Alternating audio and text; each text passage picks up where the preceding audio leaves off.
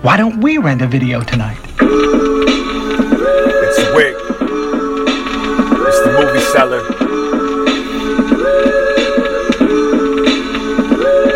We got a VHS collection, an internet connection, and uninformed opinions. But here's my opinion. Hey yo, Chris can't swim. Dan's a little creepy. He's likely to talk shit about your peepee. Cutting logs on fire like a tiki. Damn, George, you're motherfucking reeking. How much you smoke, how many edibles you eat, man? When you sleep, it's incredible you can speak. You're on the phone when the devils let us preach. Chris at your home, expecting all the leaks. A leader army, gods of the show forever. I'll take title, come with a stack of better. This ain't about the cheddar, this ain't that fucking clever. It's just a few feathers, picking them from the letters. Shout out to Dopey Nation, shout out to fucking Trevor. Thank you for the donations. Your path is next level. We sell it, dwelling with felons and telling Keller to Helen. You pick 'em. It's the movie cellar.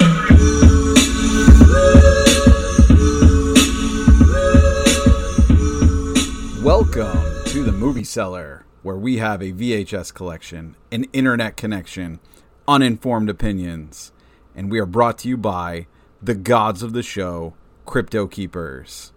I am Overlord Dan, and this is a bonus episode. So, welcome. Um, I just wanted to throw this out there really quick. I don't want to interrupt our wonderful Cagemas series. I hope you're all enjoying that. And if you haven't given it a listen yet, uh, please do it. Do it now. Or maybe do it like in a few minutes when I'm done with this. But anyway, I had a really cool opportunity this Saturday that I wanted to share with you guys because I think it's pretty interesting and maybe you'll find it interesting. If you know me, you know that I am a little bit of a fan of Mr. George A. Romero. Um, I, a couple, I guess, I don't know, a year and a half ago, did a really deep dive series into um, his his life, like a mini bio, um, three part series, and uh, you know I really tried to research that and, and give a full picture of, of the life and, and work and legacy of, of George Romero. So we've covered Night of Living Dead on the show, we've covered Dawn of the Dead on the show, we've covered the amusement park on the show. And um, if you know the amusement park, you know that that was a um, lost film.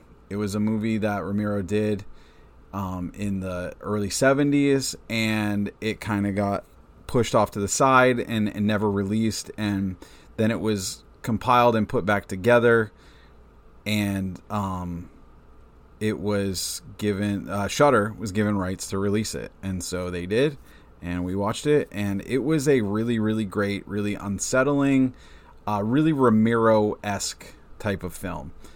And so I kind of thought that was the end of it as far as Lost Romero films until I was perusing through Instagram uh, the other day and I saw that the George A. Romero Foundation was getting ready to screen a never before seen exclusive Lost film that Romero had done and uh, I was kind of blown away by this because I didn't realize that that was even something that was in the works. And so I did a little bit more digging, and I found out um, basically there was an awards ceremony that they hold. This is the third year that they've held it.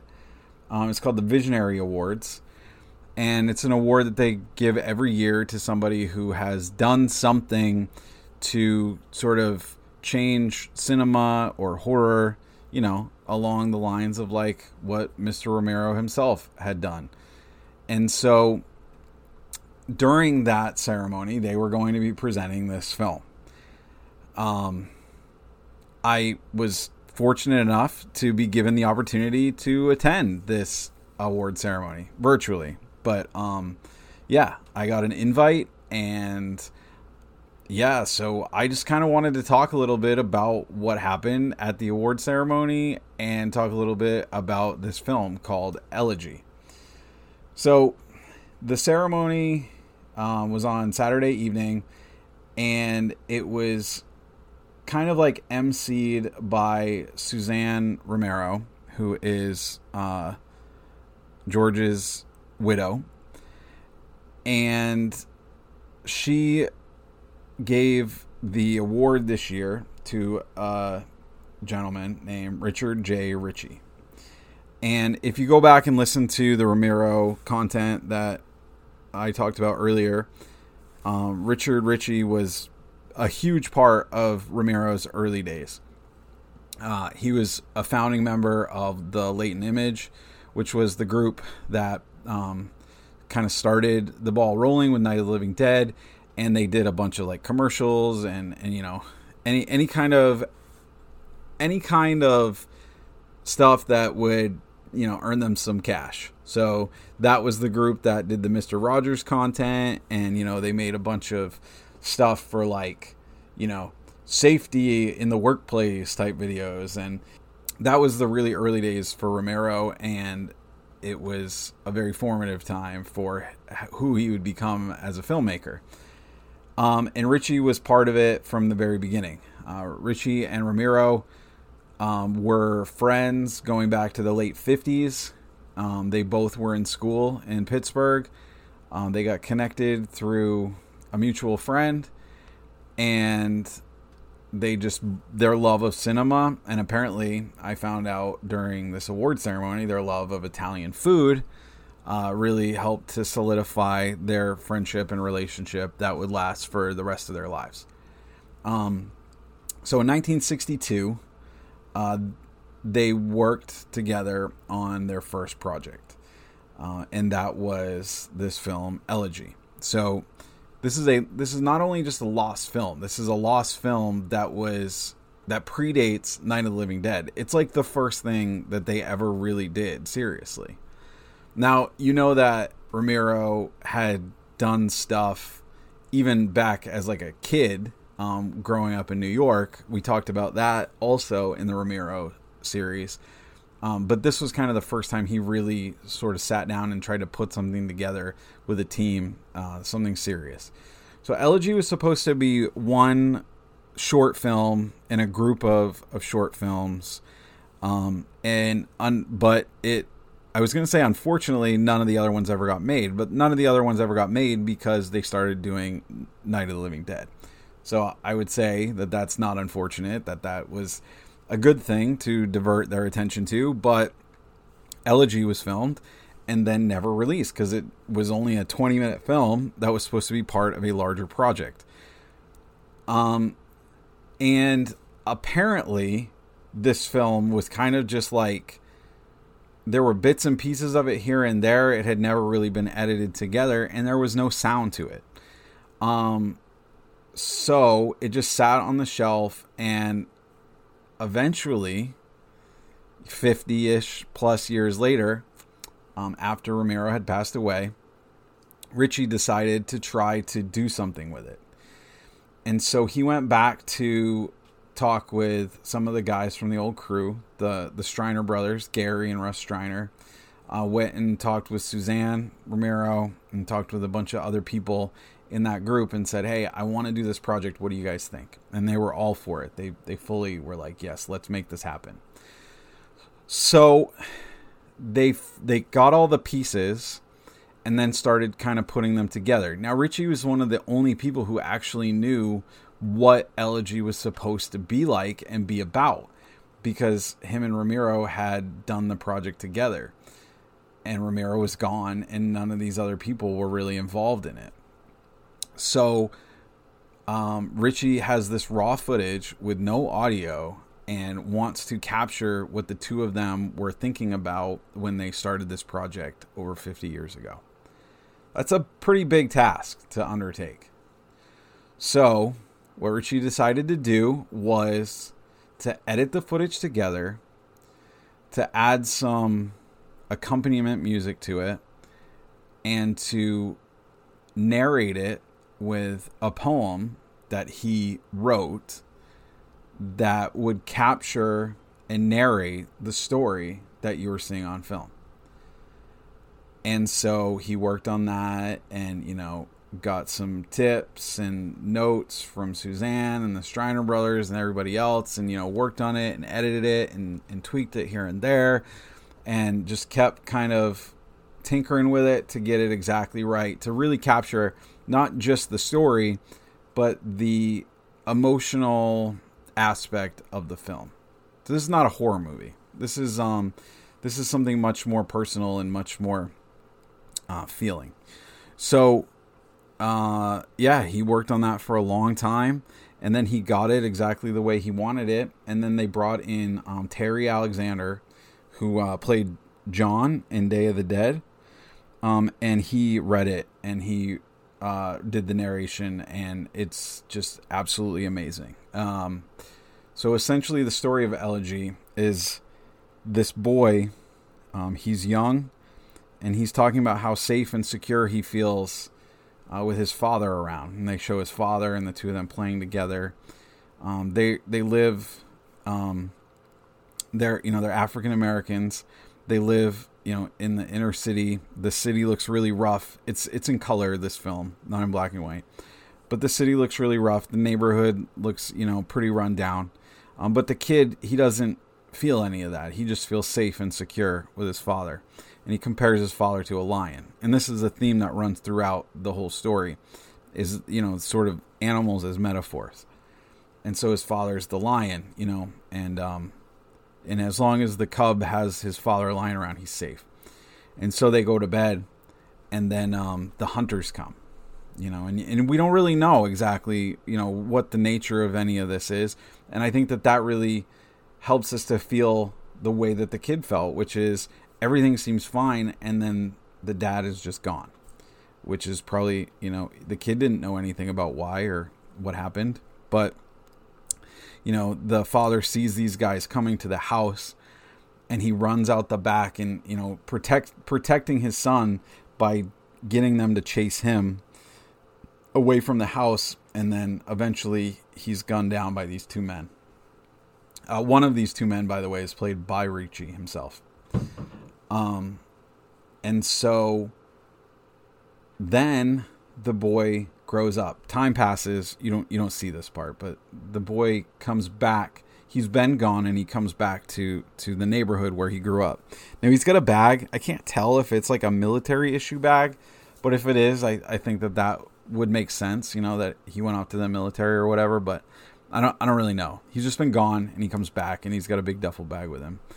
And you know, some of the people from where he grew up, they're all there to greet him. They're all happy to see him. And he's dealing with a lot of stuff, you know, dealing with his fears and his trust issues and the ghosts of the past. You know, uh, another great metaphor in the in the movie that starts from the beginning that runs throughout is that he sees his father smoking a cigarette and the and the and the smoke from the cigarette is like ghosts you know um, he says that at the very beginning. So whenever you see someone smoking and whenever the focus is on that the wisps of smoke you're thinking like okay he's being reminded of these ghosts or these ghosts are some you know his father's memory is something that he's dealing with right now. So he um time passes and he there's these two women that both you know both kind of get his attention, or he gets both of their attention.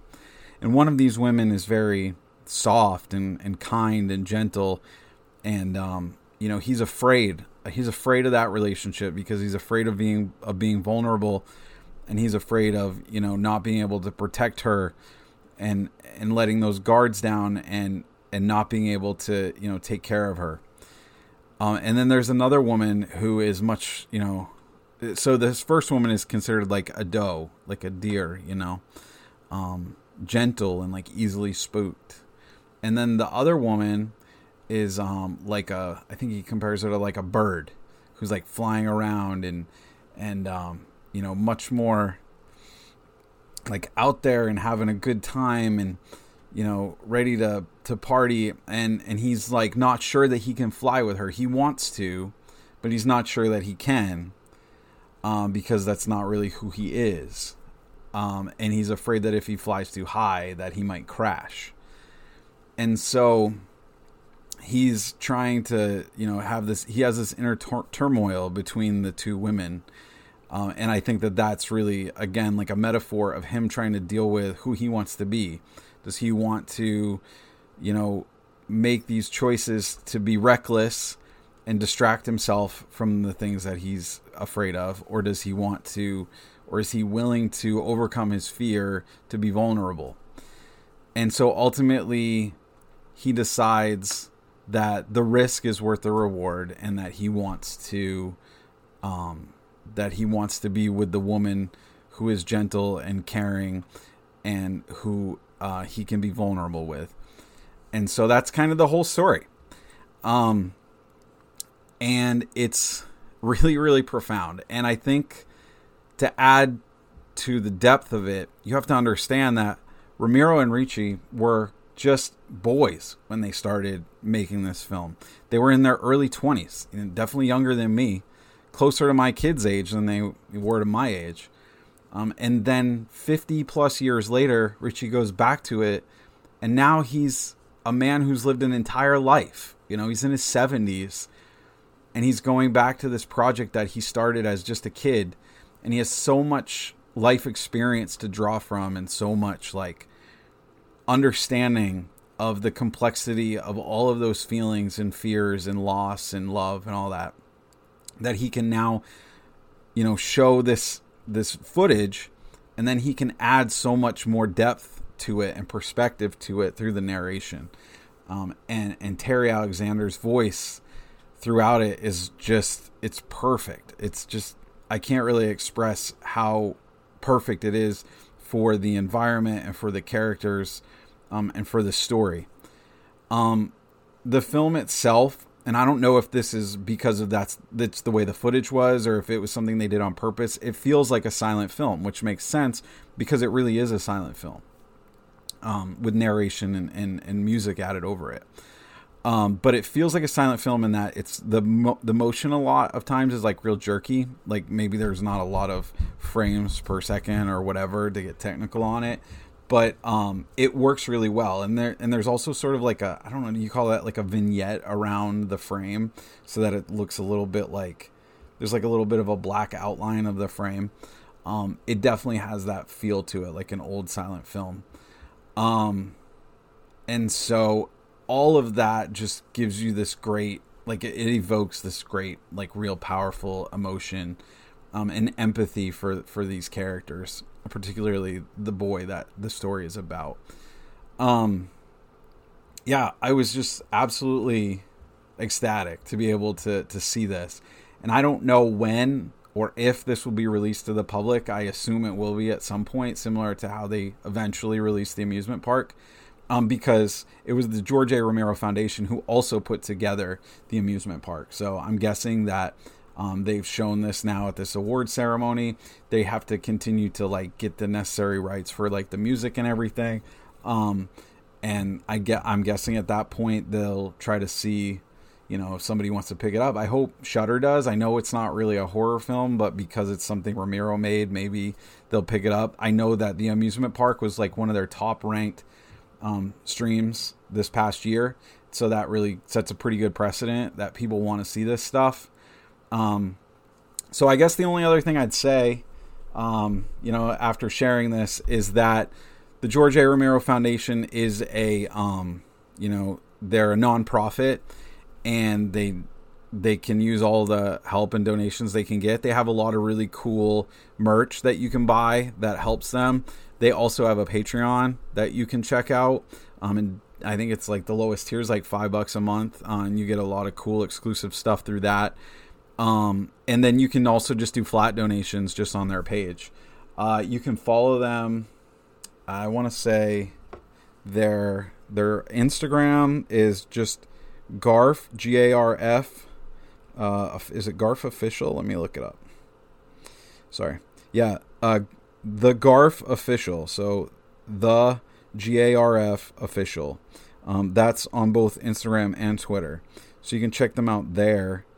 Um, and then their website is georgearomerofoundation.org. Um, so if you you know are a big fan of Romero, uh, if you're interested in in learning more about him or helping to get more of this kind of content out of his, then um, yeah, check them out. They're very interesting. Uh, they got a lot of cool stuff. They got a Knight Rider shirt that I ordered. I'm pretty stoked about getting that. Love that movie.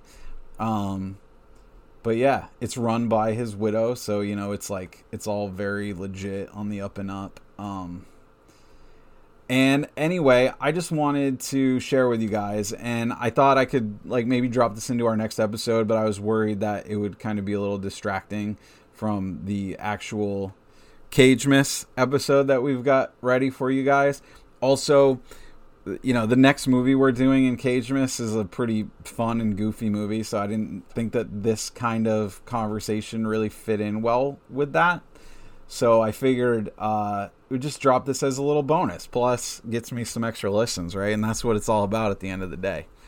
Um, I hope you guys are all having a great December, great holiday season, uh, watching some cool some cool movies, and uh, having some good times with your families. Um, we'll be back with we got two more installments of Cagemas for you guys to end the year on, and then uh, we got a new season coming up next year. I think I'm not sure what we're gonna do for January. I'm not. We want to wait until we really have our ducks in a row to start season three, so that we can you know put out a good solid series for you guys. Um, but yeah, we got a bunch of cool stuff coming up. So um, you can find us on Instagram, Twitter, Facebook. We're at The Movie Cellar on all those. You can email us at themoviecellar at gmail.com. Uh, Spotify now allows you to rate shows. So go on there and uh, tell us what you think of us good, bad, or ugly. Um, and you can also check out our link tree. It's linktree slash the movie cellar. Oh, sorry, linktr dot ee slash the movie cellar. Um, and from there you can find all the places that you can listen to us. Hit us uh, hit us up on the socials. And also you can donate to our vhs for t1d campaign to uh, help us help the jdrf find a cure for type 1 diabetes. Um, current king of the series there is uh, the one and only jack thorne. And the current god of the show is uh, like i said at the beginning the crypto keepers. So anyway uh, hope you guys are having a great week and we'll see you in a few days. Bye